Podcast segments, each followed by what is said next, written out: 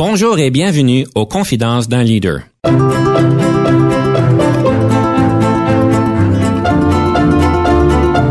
Ici Denis Lévesque, coach en leadership. Nous avons donc l'honneur et le privilège de recevoir en studio des leaders qui ont marqué leur communauté afin d'apprendre de leur expérience et de s'inspirer de leur sagesse.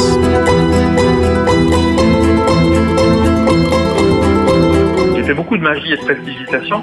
Et dans la magie, on apprend parfois la réalité différente de ce qu'elle semble être.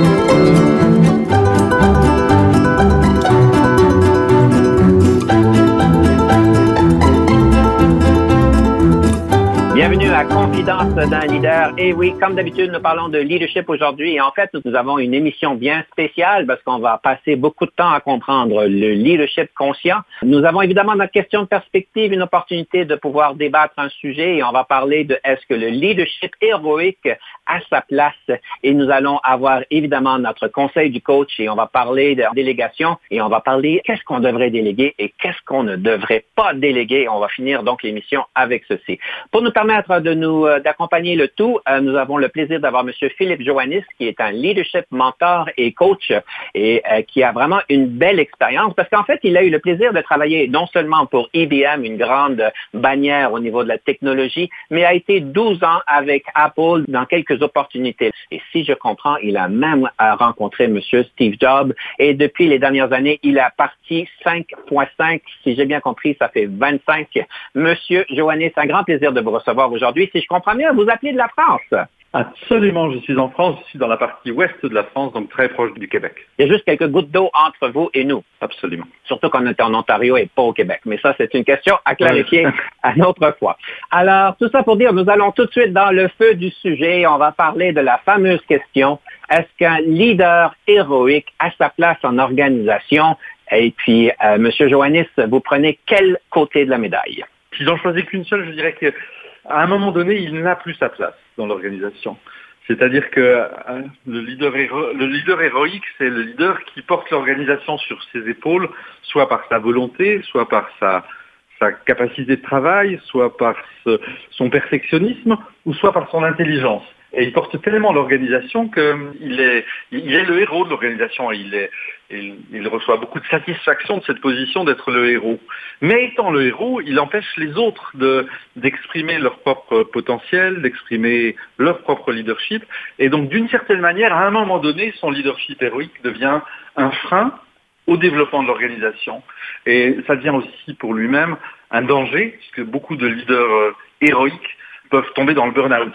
Donc à un moment donné de la vie d'un leader, il est sage de passer à un stade post-héroïque, après ce moment héroïque, et de savoir être un leader différent qui va accueillir les autres et qui va pouvoir travailler de manière beaucoup plus, de, beaucoup plus collective et beaucoup moins personnelle, en, étant beaucoup moins figé à l'intérieur de ses propres, des propres contractions de son ego. Voilà le, le point principal. Donc l'ego, oui, jusqu'à un certain point, mais à un moment donné, le héros et le l'ego du héros va être euh, un obstacle qui, euh, qui risque de d'empêcher l'organisation de, grandir. Il y a un très bon livre qui s'appelle Ce qui vous a amené jusqu'ici ne peut pas vous emmener jusque-là. What got you here won't get you there. Et, et typiquement, euh, ce leadership héroïque ne peut pas faire face à des situations d'une grande complexité comme celle que nous vivons aujourd'hui et qui demandent beaucoup plus d'intelligence collective qui demande beaucoup plus d'être capable de faire fonctionner ensemble un collectif.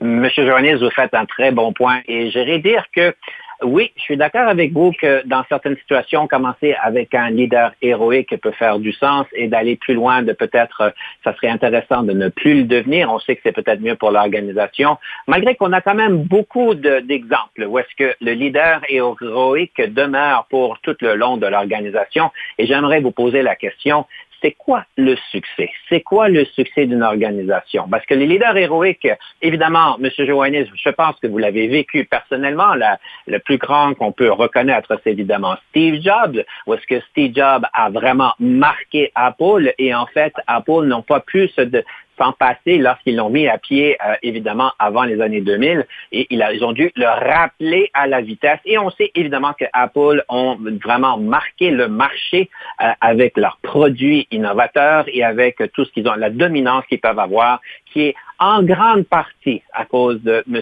Job.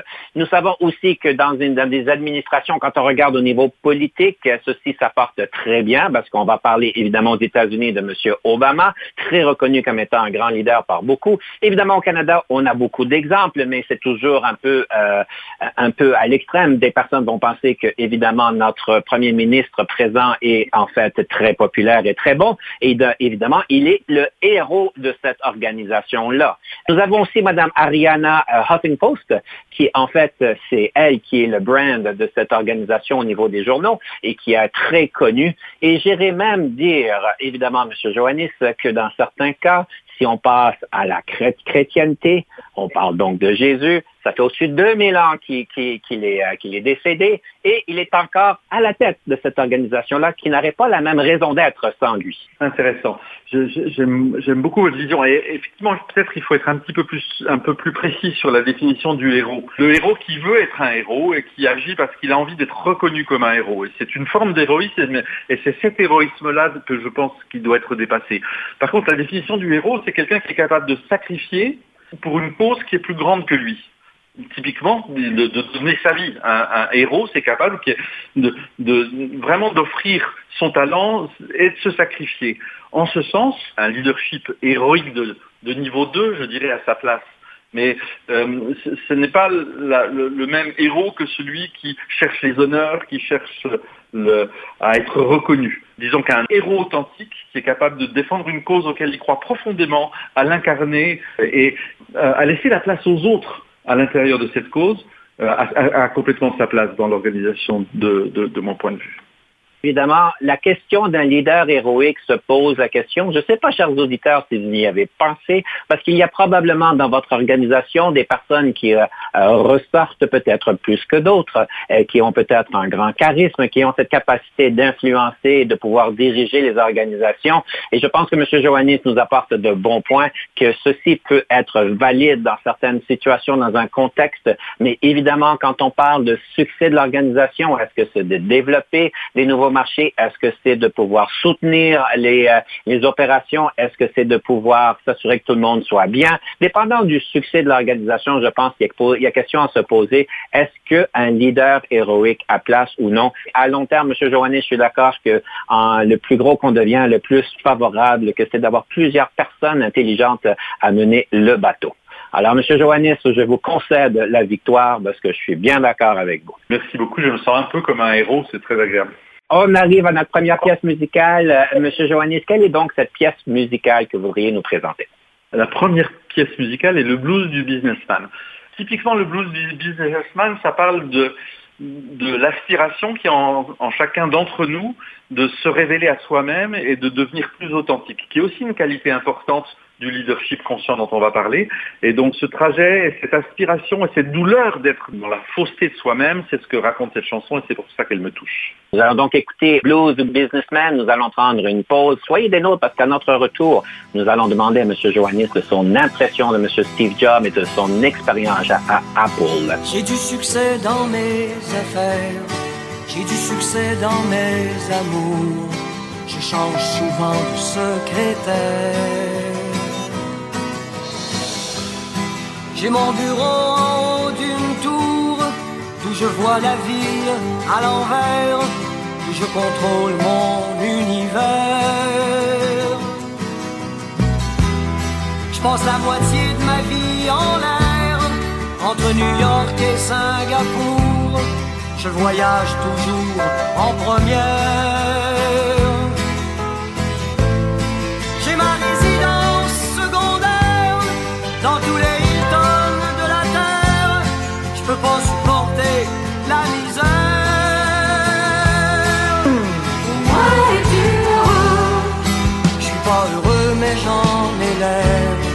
J'ai perdu le sens de l'humour. Depuis, j'ai le sens des affaires. J'ai réussi, j'en suis fier. Au fond, je n'ai qu'un seul regret. Je fais pas ce que j'aurais voulu faire. Qu'est-ce que tu veux, mon bien Dans la vie, on fait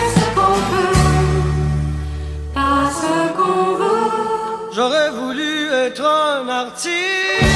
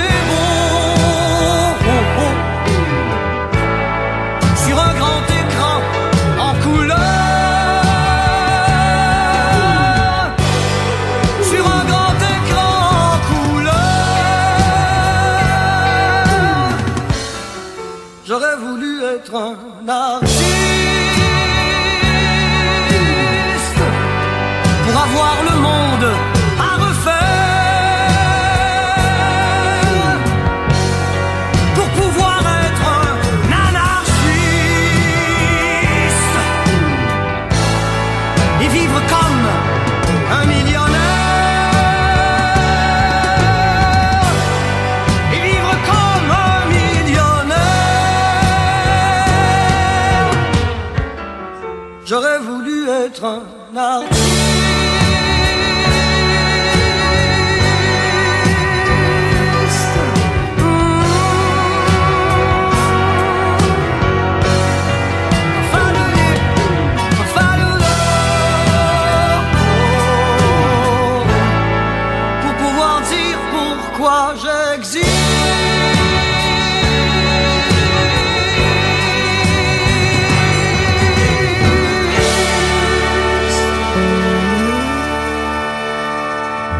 Ici Denis Lévesque. Si vous cherchez l'excellence en leadership, nous sommes intéressés à vous parler.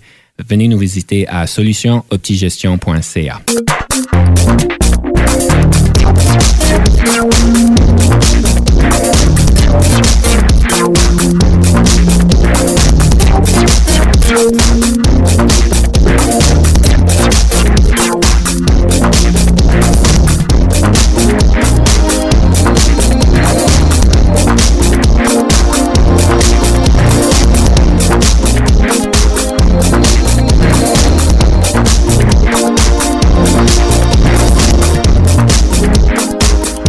retour à Confidence d'un leader et nous avons évidemment avec nous, je dirais en studio, mais il vient de la France, M. Philippe Joannis, qui est un leadership mentor et coach. Et nous avons donc abordé la question du leader héroïque. Et à ce point-ci, M. Joannis, je suis honoré d'avoir l'opportunité de parler à quelqu'un qui a rencontré M. Steve Jobs. Et euh, j'aimerais peut-être vous poser la question. C'est quoi votre impression de lui? Évidemment, c'est un personnage qui est très, euh, qui peut être très critiqué dans certains domaines et qui est quand même très valorisé dans d'autres. Donc, il y a comme une dichotomie à son personnage. Euh, C'était quoi votre expérience avec euh, M. Steve Jobs? Ma première expérience, je l'ai rencontré alors que j'avais rejoint Apple depuis 15 jours. C'était en 84, donc il n'était pas encore le Steve Jobs qu'on a connu ensuite, c'était juste le moment du lancement du Mac. J'avais pas tellement conscience du fait que c'était quelqu'un d'e- d'extraordinaire. Et j'en ai pris conscience petit à petit. Et effectivement, il y avait deux visages à Steve Jobs. Et d'ailleurs, son visage était dissymétrique. Si on regarde, il y avait vraiment un visage très dissymétrique. Et il pouvait à la fois être totalement inspirant et totalement euh, visionnaire et, et créer de l'enthousiasme autour de lui et de l'énergie, et en même temps être extrêmement dur, être capable de licencier quelqu'un dans un ascenseur par- juste parce qu'il n'est pas capable de dire exactement ce qu'il fait au sein, ce qu'il apporte au sein de la société. Et il y a eu plusieurs époques dans la maturation de Steve Jobs. De mes thèmes favoris est l'idée qu'on se développe, que les adultes se développent, et le Steve Jobs des années euh, de, la fin de sa vie n'était certainement pas le Steve Jobs du début. Il s'était clairement assagi et relationnellement. Et un bon échantillon de Steve Jobs de ce moment-là, c'est le discours qu'il a fait à l'inauguration de Stanford, qu'on peut retrouver sur Internet, et qui est, qui est un très beau discours, où il raconte trois histoires et où il explique comment aussi il s'est transformé, et comment son, la conscience très claire qu'il avait d'être mortel a finalement guidé euh, guider l'ensemble de sa, de, sa, de sa vie professionnelle. Donc une créativité incroyable, une exigence incroyable vis-à-vis de lui et vis-à-vis des autres, qui pouvait aller jusqu'à une forme de, de, de, de leadership dictatorial parfois, mais aussi des produits ex- extraordinaires et une société extraordinaire qui, continue à exister euh, avec son héritage. Évidemment, Apple, une grande entreprise, je sais que ça fait quand même plusieurs années que vous n'êtes plus là, mais est-ce qu'il y a, sans donner la, formule magique, si on peut dire, mais est-ce qu'il y a une culture spécifique? Est-ce qu'il y a euh, certains ingrédients qui les rend plus, euh, qui les rend euh, aussi dominants sur le marché qu'ils le sont aujourd'hui? Il y a plusieurs. Apple et Apple a beaucoup évolué au cours du temps. Il y a une culture, très clairement une culture de la créativité qui est très, très forte. Et il y a aujourd'hui une culture de l'efficacité euh, absolue en matière de production, en matière de processus interne, qui est très forte. Quelque chose qui est dans le code génétique d'Apple, c'est de penser l'expérience client. Donc de penser l'expérience d'un utilisateur euh, à travers le logiciel, donc de mêler le hardware et le software pour maîtriser cette expérience totalement, mais aussi maîtriser l'expérience du client qui va rentrer dans un point de vente pour qu'elle soit absolument et qu'elle soit la plus parfaite possible. Il y a une sous-culture des Apple Store, des points de vente qui est très qui est très intéressante parce que elle repose aussi sur le fait que les gens qui travaillent à l'intérieur soient reconnus, soient heureux d'y travailler pour qu'eux-mêmes donnent envie à ceux qui viennent d'être euh, de se sentir accueillis. Très forte culture du feedback aussi, un, feedback systématique dans tous les Apple Store aujourd'hui, plusieurs fois par jour, ouvert, et qui permet à chacun de s'améliorer et, de, donc d'avoir conscience de ces, de ces points d'amélioration. Donc il y, a, des éléments très forts dans la culture d'Apple qui, font partie de son code génétique. Parlez de feedback euh, systémique. Qu'est-ce que vous voulez dire? Tout le monde a du feedback à la fin de son quart de travail? Et comment ça marche? Au sein d'Apple Store, n'importe qui peut à un moment donné s'adresser à quelqu'un d'autre et lui dire est-ce que je peux te donner un feedback et, et donner un feedback sur quelque chose qu'il a observé, et qui, qui, peut être un feedback positif ou pas. Mais ça fait tellement partie de la, de la norme et de la, des règles implicites il n'y a pas cette lourdeur qui existe dans beaucoup d'organisations sur le fait de, d'un peu de gêne de donner un feedback à quelqu'un. C'est quelque chose de naturel. Et donc, euh, voilà, c'est merci, prendre le feedback et en faire quelque chose. Ça, ça n'est pas une, expérience euh, rare euh, ni tendue. Et ça, c'est entre les paires de travail, patron-employé, ou est-ce que vous voulez dire les clients qui rentrent? Le feedback client est organisé différemment. Là, c'est entre, entre les employés entre eux, ou les, ou les, euh, ou les patrons vis-à-vis de leurs employés ou employés vis-à-vis de leur, leur euh, manager. Le, feedback client est aussi récolté de manière quasiment systématique suite à toute interaction. Donc ça permet de mesurer aussi la qualité de l'expérience client. La question du 1 million de dollars ou peut-être 1 milliard ou 100 milliards de dollars. Je pense, est-ce que vous pensez que Apple va survivre le départ malheureux de M. Jobs? Je sais que ça fait plusieurs années, mais on peut penser qu'ils sont encore dans la vague post-M. Jobs. Est-ce que Apple va être aussi dominant dans 20 ans qu'ils le sont aujourd'hui? Je serais bien incapable de, répondre à cette question. Par contre, il a survécu. J'essaie de me remémorer. Il me semble que c'est il y a une dizaine d'années que Steve Jobs est parti et Apple a, complètement continué à, grandir euh, et à se développer. Euh. Steve Jobs, en fait, oui, vous avez raison, il est décédé en 2011. Alors, euh, ça fait déjà un bon bout de temps. J'aimerais se sortir de Apple et en fait vous inviter à, à penser votre première leçon en leadership. Si j'ai compris, vous avez votre première leçon en leadership à 13 ans, donc de, de, de bas âge. C'est une leçon en direct grâce à, ma maman qui m'a qui m'a offert un livre en me disant tu verras il y a, il y a, y a de la psychologie pratique dedans et, ça, ça peut t'intéresser. Et ce livre était euh, Comment se faire des amis pour réussir dans la vie de Dale Carnegie. How to Win Friends.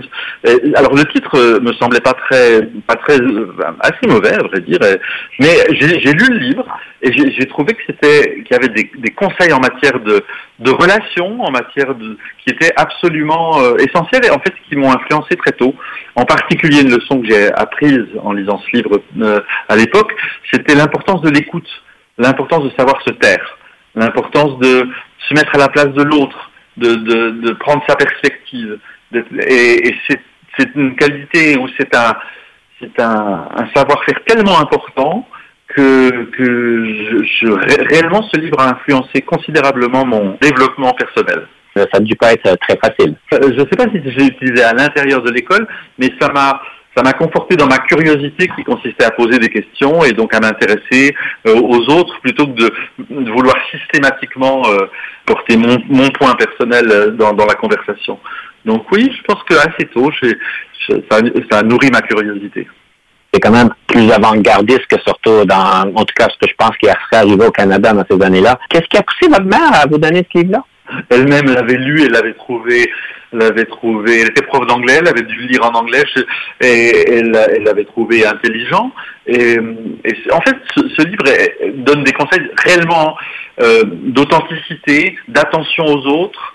Euh, qui, sont des conseils importants dans, toute pratique relationnelle. Et, l'idée que pour avoir une influence sur les autres, il faut accepter d'être influencé par eux. Il faut accepter de, les entendre. Et, il ne s'agit pas de...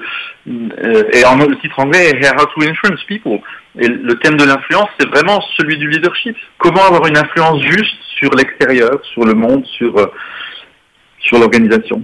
Est-ce qu'il est encore à jour? Est-ce que vous le recommanderiez encore? Complètement. Je le recommanderais complètement. Il est daté un peu. Il y a des exemples, mais il reste, il reste extrêmement. Euh, c'est un livre court qui est dans le domaine public aujourd'hui parce qu'il a, qui mérite vraiment d'être, d'être relu. Alors, on va mettre ça sur notre bibliothèque. Je l'ai vu souvent, mais je l'ai jamais ouvert, je devrais dire. Alors, peut-être quelque chose à faire. Monsieur Joannis, c'est le temps de notre deuxième pièce musicale. Alors, qu'est-ce qui vous inspire? Qu'est-ce que vous avez choisi pour nous? J'ai choisi une pièce de, Jacques Brel qui s'appelle La lumière jaillira et qui, qui est une pièce euh, que j'aime parce qu'elle parle de ce moment où on accueille cet espace intérieur, qui est un espace important en matière de leadership, qui est sa propre conscience et, où la lumière vient de l'intérieur. Pendant longtemps, on a cru que le leadership c'était d'abord des comportements, des postures, mais en fait un vrai leader, il est éclairé par une lumière intérieure et c'est cette lumière intérieure et de, de, ce moment où on la découvre que cette chanson parle. Nous allons écouter La lumière jaillira, restez des nôtres parce que lorsque nous allons revenir après la pause,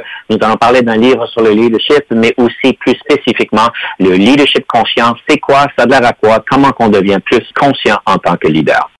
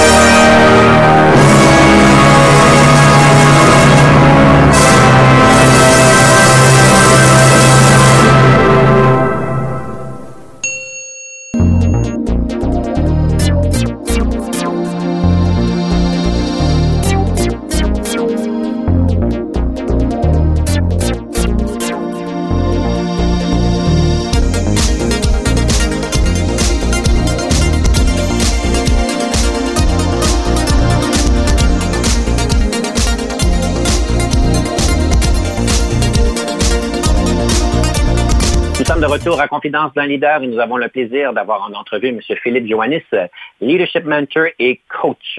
On parle de livres sur le leadership, euh, un des points les plus importants de l'émission, évidemment. Quel est le livre que vous avez à nous suggérer? Le livre que je vous suggère est un livre qui s'appelle Maîtriser l'art du leadership, qui est la traduction française d'un livre qui s'appelle Mastering Leadership. À vrai dire, ce livre, je, l'ai tellement aimé, je l'ai trouvé tellement intéressant, intelligent, complet, que j'en ai assuré la traduction. J'ai assuré la traduction française.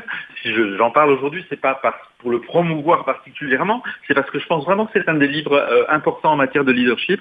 Euh, les, deux auteurs, euh, Bill Adams et Bob Anderson, qui l'ont écrit, ont fait une synthèse magnifique du champ et ont créé un, un, modèle qui intègre le champ du leadership développement qui lui est très dispersé et donc ils ont ils ont créé à la fois un, système qui synthétise l'ensemble des, approches en matière de leadership développement et des outils très très concrets qui permettent de qui permettent de, travailler son développement le développement de son leadership. Cette expérience de traduire un livre aussi aussi important que celui-là, qu'est-ce que ça nous a donné ça a été euh, une pratique assez assez longue et assez euh, assez contraignante. J'avais pas forcément mesuré euh, la tâche, mais m'y étant engagé, été jusqu'au bout.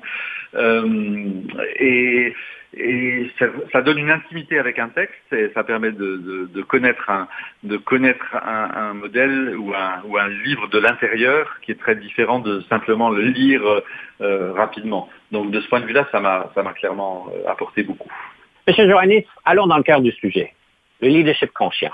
C'est quoi? Pourquoi? Comment? D'abord, c'est un raccourci pour dire que la conscience, ce qui se passe à l'intérieur de nous, a une importance en matière de leadership.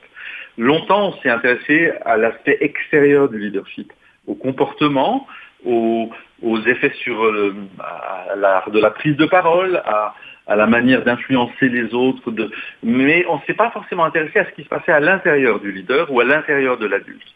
Donc parler leadership conscient, c'est parler d'une emphase sur euh, ce qui se passe dans la subjectivité du leader et, comment ce, leadership peut se développer à l'intérieur. Et, avec l'idée en fait que le vrai leadership vient de l'intérieur. Ce n'est pas des recettes qu'on applique de l'extérieur, il vient d'une maturation progressive du leader ou, ou de l'adulte, et il va devenir de plus en plus puissant, de plus en plus complet, de plus en plus mature, de plus en plus complexe. La complexité intérieure augmentant avec la conscience, la capacité aussi de prendre en compte plus d'éléments de, l'extérieur, de prendre en compte des situations plus complexes, d'être capable de, tenir des oppositions sans la tension d'opposition, sans vouloir nécessairement les, euh, faire cesser cette tension. Tout ça sont des aspects liés au développement de la conscience. Et on a montré dans les 30 dernières années que la conscience se développe à part des étapes successives. On le savait pour les enfants. Euh, depuis Piaget, on savait qu'il y avait des étapes de développement cognitif et on pensait qu'à 25 ans, en gros, l'adulte a été développé. Mais ce qui se produit, c'est qu'il y a des étapes successives qui ont été étudiées dans de nombreuses cultures, sous différents angles, et qui montrent qu'il y, a, des étapes successives euh, qu'on peut parcourir et qu'on doit parcourir si, on, veut euh, augmenter à la fois son efficacité dans le monde et puis sa, sa capacité à avoir un impact. Je présume que vous faites référence à bien des choses. Alors, moi, ce qui m'arrive dans la tête, c'est la petite voix dans la tête qui peut nous parler, nous dire qu'on n'est peut-être pas bon, qu'on est un imposteur, ou peut-être le contraire, qu'on est un héros et qu'on est les meilleurs du monde. Aussi bien, je présume qu'on parle de biais cognitifs, euh, où est-ce que quand on prend des décisions, on a des biais. On a aussi cette question de, la capacité de pouvoir bien comprendre les choses. Mais je présume que ça va plus loin que ça. Là. Comme ça, c'est où est-ce qu'on irait en, principalement, mais il y a d'autres choses euh, qui rentrent en jeu. Oui, dans les stades successifs de développement de la conscience, il y a, il y a on peut, je peux prendre un exemple, qui a un modèle qui explique ça, qui dit à un certain moment, on est un expert de son champ. C'est-à-dire que c'est la connaissance qui nous donne le, leadership. Le, le, leader est un expert, il a de la connaissance. Mais à un moment donné, il va buter sur quelque chose.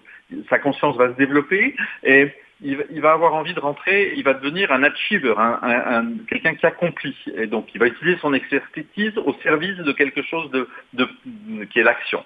Et puis, à un moment donné, il va buter contre un plafond et, il va devenir un leader catalyseur qui est capable de prendre plusieurs perspectives en même temps qui est capable d'écouter les uns et les autres et d'augmenter son nombre de perspectives sur un sujet. Au lieu d'avoir comme l'expert problème, solution, il va, analyser les choses différemment. Il va voir que parfois le problème est la solution. Ce qui, semblera toujours bizarre à quelqu'un qui est dans la position d'expert. Et donc il va analyser les choses en termes de système. Euh, et il va être capable de, se voir, de voir ses propres biais, les biais des autres, d'avoir une approche un peu extérieure. Donc euh, le, développement de la conscience passe par, quand je suis peu développé, je pense à la première personne, il n'y a que moi qui existe. Je grandis, je sais qu'il y a un autre. Euh, Denis, vous êtes en face de moi, j'ai conscience que vous avez conscience. Euh, j'ai accès à la seconde personne. Et puis, comme je parle de nous deux, là je suis en train de nous regarder, j'ai accès à la troisième personne, etc. Et en grandissant, petit à petit, j'ai accès à plus de perspectives et plus de, plus de liberté. Vraiment intéressant. On va mettre ça sur pause parce que j'aimerais aller à la rafale. Alors, M. Joannis, est-ce que vous êtes prêt à affronter la rafale? Je suis prêt. Je ne sais pas de quoi il s'agit, mais je suis prêt.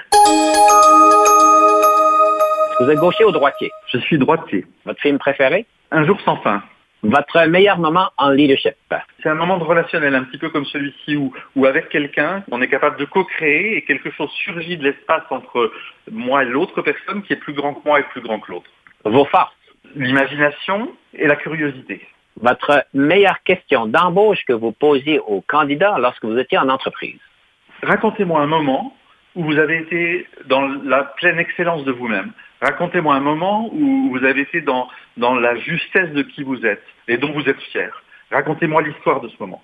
Votre meilleure question en gestion de carrière. Qu'est-ce que vous avez appris aujourd'hui? Le nombre d'heures moyennes que vous passez au bureau. Je pense que je, travaille d'une manière ou d'une autre 50 à 60 heures par semaine, mais c'est vraiment du travail. Comment rechargez-vous la batterie? Bien, j'habite près de la mer, donc je me promène au bord de la mer et, où je me baigne dans l'eau, ce qui est une bonne manière de recharger la batterie. Le nombre d'heures de sommeil que vous avez parlé Je dors 7 euh, heures, 7 heures de sommeil par jour. Avez-vous déjà travaillé avec un coach et si oui, qu'est-ce que ceci vous a donné? Oui, bien sûr, j'ai travaillé avec un coach et je travaille toujours avec un coach. Ça permet de forcer une introspection qu'il est difficile parfois d'avoir tout seul. Donc c'est un peu comme une méditation à deux, comme un travail d'exploration à deux. Le leadership au féminin, est-ce que cela existe? Oui, bien sûr. Pour moi, le mot féminin, dans ma conception du monde, le, féminin et le masculin habitent les hommes comme les femmes. Et donc, il y a une polarité qui est en chacun d'entre nous. Donc, euh, il y a du leadership féminin chez chacun d'entre nous. Mais si on prend au premier sens, oui, le leadership féminin existe. Et même les études du leadership circle ont montré que les leaders féminins étaient plus efficaces que les leaders masculins. Le yoga au travail, est-ce que c'est approprié? Oui, pourquoi pas. Moi, je fais la sieste. Euh, je fais, je fais 15 minutes de sieste. Donc, si la sieste est appropriée, le yoga doit l'être aussi. Merci bien, M. Joannis. Ça fait un grand plaisir. Restez des nôtres. Nous prenons une pause. Nous revenons tout de suite avec le conseil du coach.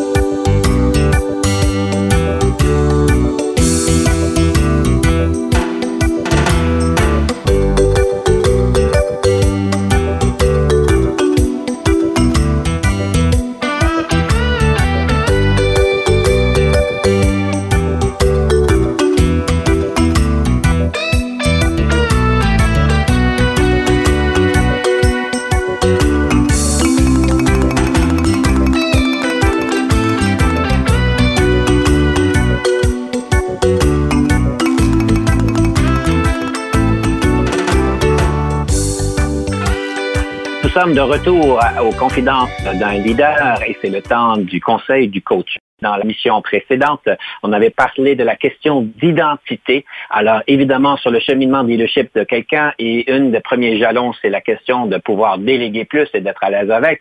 Et j'avais donc posé la question, c'était une question d'identité en partant. Maintenant, la question se pose, une fois que vous avez l'option de déléguer, la question, c'est de savoir quoi déléguer quoi est-ce qu'on délègue et qu'est-ce qu'on délègue pas. Évidemment, on a des choses habituelles, on délègue des tâches de travail, des choses euh, techniques, des choses euh, qui sont dans la compétence évidemment de nos employés, qui sont avocats, qui sont comptables, qui sont techniciens.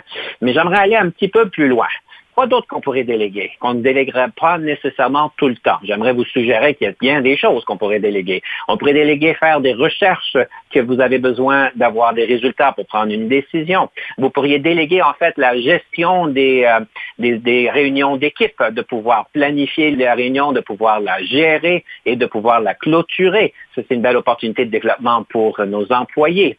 Nous pouvons déléguer évidemment bien de choses, peut-être faire des ébauches, de pouvoir faire des briefing comme on dit, même si vous y mettez votre nom. Il y a bien des choses qu'on pourrait déléguer qu'on ne délègue peut-être pas.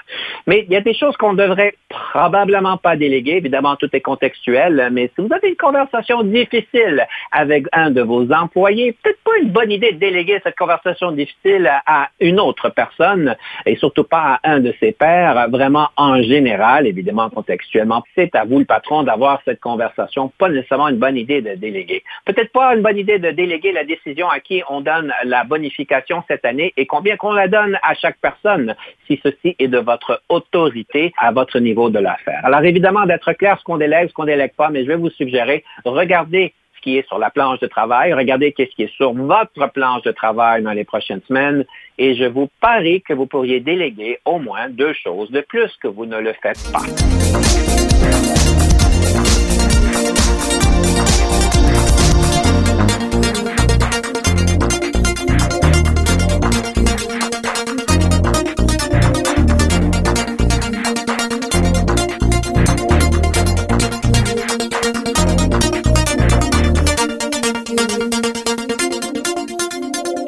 Monsieur Joannis, la délégation, évidemment, pour moi, c'est un processus, c'est une question de cheminement d'être à l'aise. J'ai vu des gros cadres exécutifs qui délèguent très peu et j'ai vu des premiers, gestionnaires de première ligne qui délèguent trop.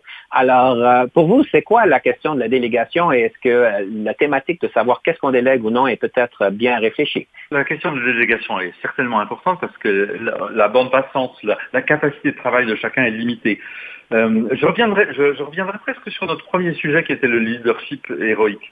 Euh, un des obstacles à la délégation, c'est le fait de penser être le plus intelligent, le plus capable, le plus, le plus, euh, le plus quelque chose, et donc de ne pas vouloir sortir de cette position. Donc le, la, la difficulté de la délégation, c'est déjà d'admettre que quelqu'un d'autre va faire quelque chose, peut-être moins bien que vous, mais que ça fait partie d'un processus d'apprentissage, d'un processus de, de, de l'aider à, grandir en compétences et en, puissance. Donc, euh, je pense que la, délégation est quelque chose d'assez, d'assez fin qui doit être fait en conscience, encore une fois, euh, plus que de manière très systématique. Euh, et, qui doit être fait de manière extrêmement individualisée avec chacun des, des, membres de son équipe. Évidemment, pouvoir déléguer de prendre, doit avoir un certain niveau de conscience. On parlait de leadership conscient. Alors, pour faire un peu plus, euh, un peu plus loin dans le leadership conscient, quels sont les obstacles que vous observez lorsque les leaders pourraient bénéficier d'avoir plus de conscience dans leur leadership? Quels sont les obstacles à surmonter? L'obstacle principal, euh, c'est d'avoir conscience de ses, de ses habitudes mentales, d'avoir conscience de ses modèles mentaux. Les modèles mentaux, c'est un peu comme euh, des lunettes à travers lesquelles on voit le monde et on interprète le monde d'une certaine manière sans avoir conscience qu'on porte ces lunettes. Et donc c'est très difficile de, c'est très difficile du coup d'agir dessus. Mais en même temps, ces lunettes orientent complètement notre vision du monde et notre capacité à, agir, à penser la réalité. Et donc le, premier obstacle, c'est de prendre conscience de ses propres processus de pensée et donc de s'intéresser à, au fonctionnement de, sa pensée, d'être capable de s'observer soi-même. L'introspection est, la voie royale pour commencer à lever cet obstacle comment qu'on fait ça? C'est, pas c'est pas facile à tout le monde de faire ça. Est-ce que j'embauche quelqu'un pour m'observer? Euh, est-ce que je mets une puce dans mon cerveau pour pouvoir euh, observer ce qui se passe? Comment on peut euh, augmenter cette conscience-là? Deux manières. Absolument, embaucher un coach avec lequel on va avoir une conversation et donc qui va décortiquer ces processus et vous permettre d'en prendre conscience. C'est difficile d'en avoir conscience seul. La, deuxième pratique, qui est une pratique que je, que je pratique depuis, depuis l'âge de 17 ans, est la méditation. C'est-à-dire un temps régulier, systématique, où, on prend l'habitude d'observer ses pensées, mais sans être ses pensées, d'observer ses émotions sans être ses émotions, et donc d'avoir d'ouvrir un espace à l'intérieur de soi euh, qui, qui, qui permet de voir ce qui se passe et de sentir les, de, sentir les pensées sans en être prisonnier. Euh, une chose simple à faire, c'est se dire aussi, j'ai la pensée que, au lieu de dire euh, c'est comme ça. J'ai la pensée que, ce qui crée une distance entre la pensée qui, est là et, soi-même. Donc il y a différentes techniques, mais on peut apprendre clairement à observer son intérieur et à, et à- et à le transformer ensuite. D'où vient cet intérêt, même, je dirais même cette passion pour le sujet? La curiosité, la curiosité pour comprendre comment. euh, euh, J'ai eu très tôt conscience euh, de, que quand on qualifie quelque chose, c'est une opinion qu'on donne et que c'est pas la vérité, qu'il y a, un, écart énorme entre la réalité et la perception qu'on en a, et, que le langage en, en fait partie, que quand on nomme les choses, on les, on les enferme.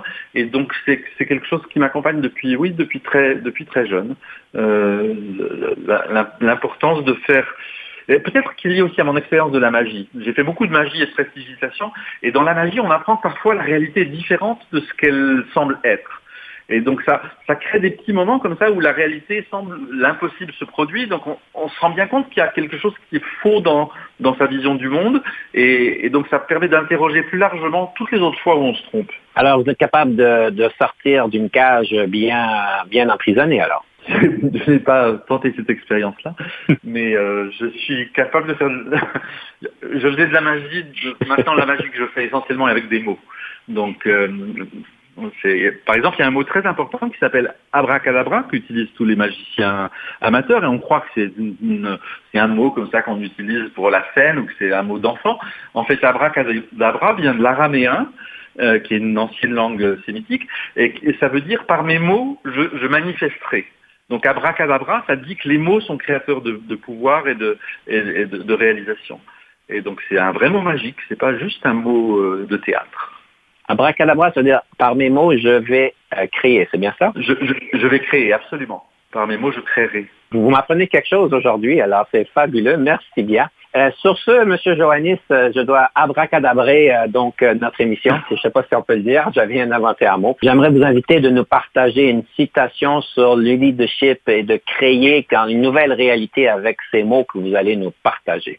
Une citation que j'ai- j'aime bien, qui est attribuée à, Saint-Exupéry, qui est, la suivante, elle parle d'inspiration. Elle dit, si tu veux construire un bateau, ne rassemble pas tes hommes et tes femmes pour leur donner des ordres, pour leur expliquer chaque détail, pour leur dire où trouver chaque chose. Si tu veux construire un bateau, fais naître dans le cœur de- des hommes et des femmes le désir de la mer. Une belle citation qui nous inspire évidemment de comprendre comment pouvoir diriger et donc euh, inspirer les autres. Merci beaucoup, Monsieur Joannis. Et sur ce, je vous laisse de nous présenter la troisième et dernière pièce musicale. Alors la dernière pièce musicale s'appelle euh, Le jazz et la java. Et, et en fait, je suis, je suis un amoureux du jazz, je fais de la musique, et, le jazz pour moi est une très bonne métaphore d'un leadership euh, réussi. C'est-à-dire un, leadership où toutes les parties s'expriment, chacune à leur tour, sont capables d'improviser, sont présents dans l'instant, sont capables de faire des erreurs et de les corriger, sont capables de s'écouter les uns les autres. Il n'y a pas un chef, il y a plusieurs instruments qui jouent ensemble. Il y a une structure, mais il y a aussi une sorte de chaos qui est organisé. Et donc euh, cette tension entre le jazz qui est, et, et, la Java qui est plutôt structurée, le management, les, les règles claires, d'une certaine manière cette chanson parle de cette euh, tension. Merci beaucoup pour votre euh, sagesse, votre temps aujourd'hui. Ce fut un grand plaisir et puis on vous laisse donc sur ça. Abracadabra. Merci beaucoup aussi de votre accueil. Au revoir et à la prochaine.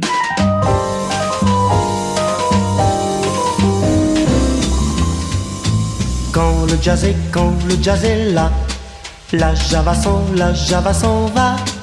Il y a de l'orage dans l'air, il y a de l'eau dans le gaz entre le jazz et la java. Chaque jour un peu plus, y a le jazz qui s'installe. Alors la rage au cœur, la java fait la malle. Ses petites fesses en bataille sous sa jupe fendue. Elle écrase sa gauloise et s'en va dans la rue. Quand le jazz est, quand le jazz est là. La Java s'en, la Java s'en va. Il y a de l'orage dans l'air, il y a de l'eau dans le gaz entre le jazz et la Java. Quand j'écoute Béa un solo de batterie, v'là la Java qui râle au nom de la patrie. Mais quand je crie bravo à l'accordéoniste, c'est le jazz qui m'engueule me traitant de raciste. Quand le jazz est, quand le jazz est là, la Java s'en, la Java s'en va. Il y a de l'orage dans l'air, il y a de l'eau dans le gaz entre le jazz et la Java. Pour moi, jazz et Java, c'est du pareil au même. Je me saoule à la Bastille et noirci à Harlem. Pour moi, jazz et Java, dans le fond, c'est tout comme jazz dit gomène, la Java dit gomme. Mais quand le jazz est, quand le jazz est là, la Java s'en, la Java s'en va. Il y a de l'orage dans l'air, il y a de l'eau dans le gaz entre le jazz et la Java. Jazz et Java copains, ça doit pouvoir se faire. Pour qu'il en soit ainsi, tiens, je partage en frère. Je donne au jazz mes pieds pour marquer son tempo. Et je donne à la Java mes mains pour le bas de son dos. Et je donne à la Java mes mains pour le bas de son dos.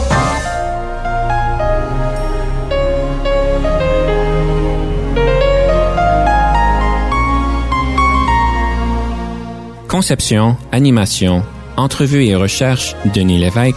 Montage et réalisation, Jean-Paul Moreau. Confidence d'un leader est une production et une présentation d'Unique FM 94,5.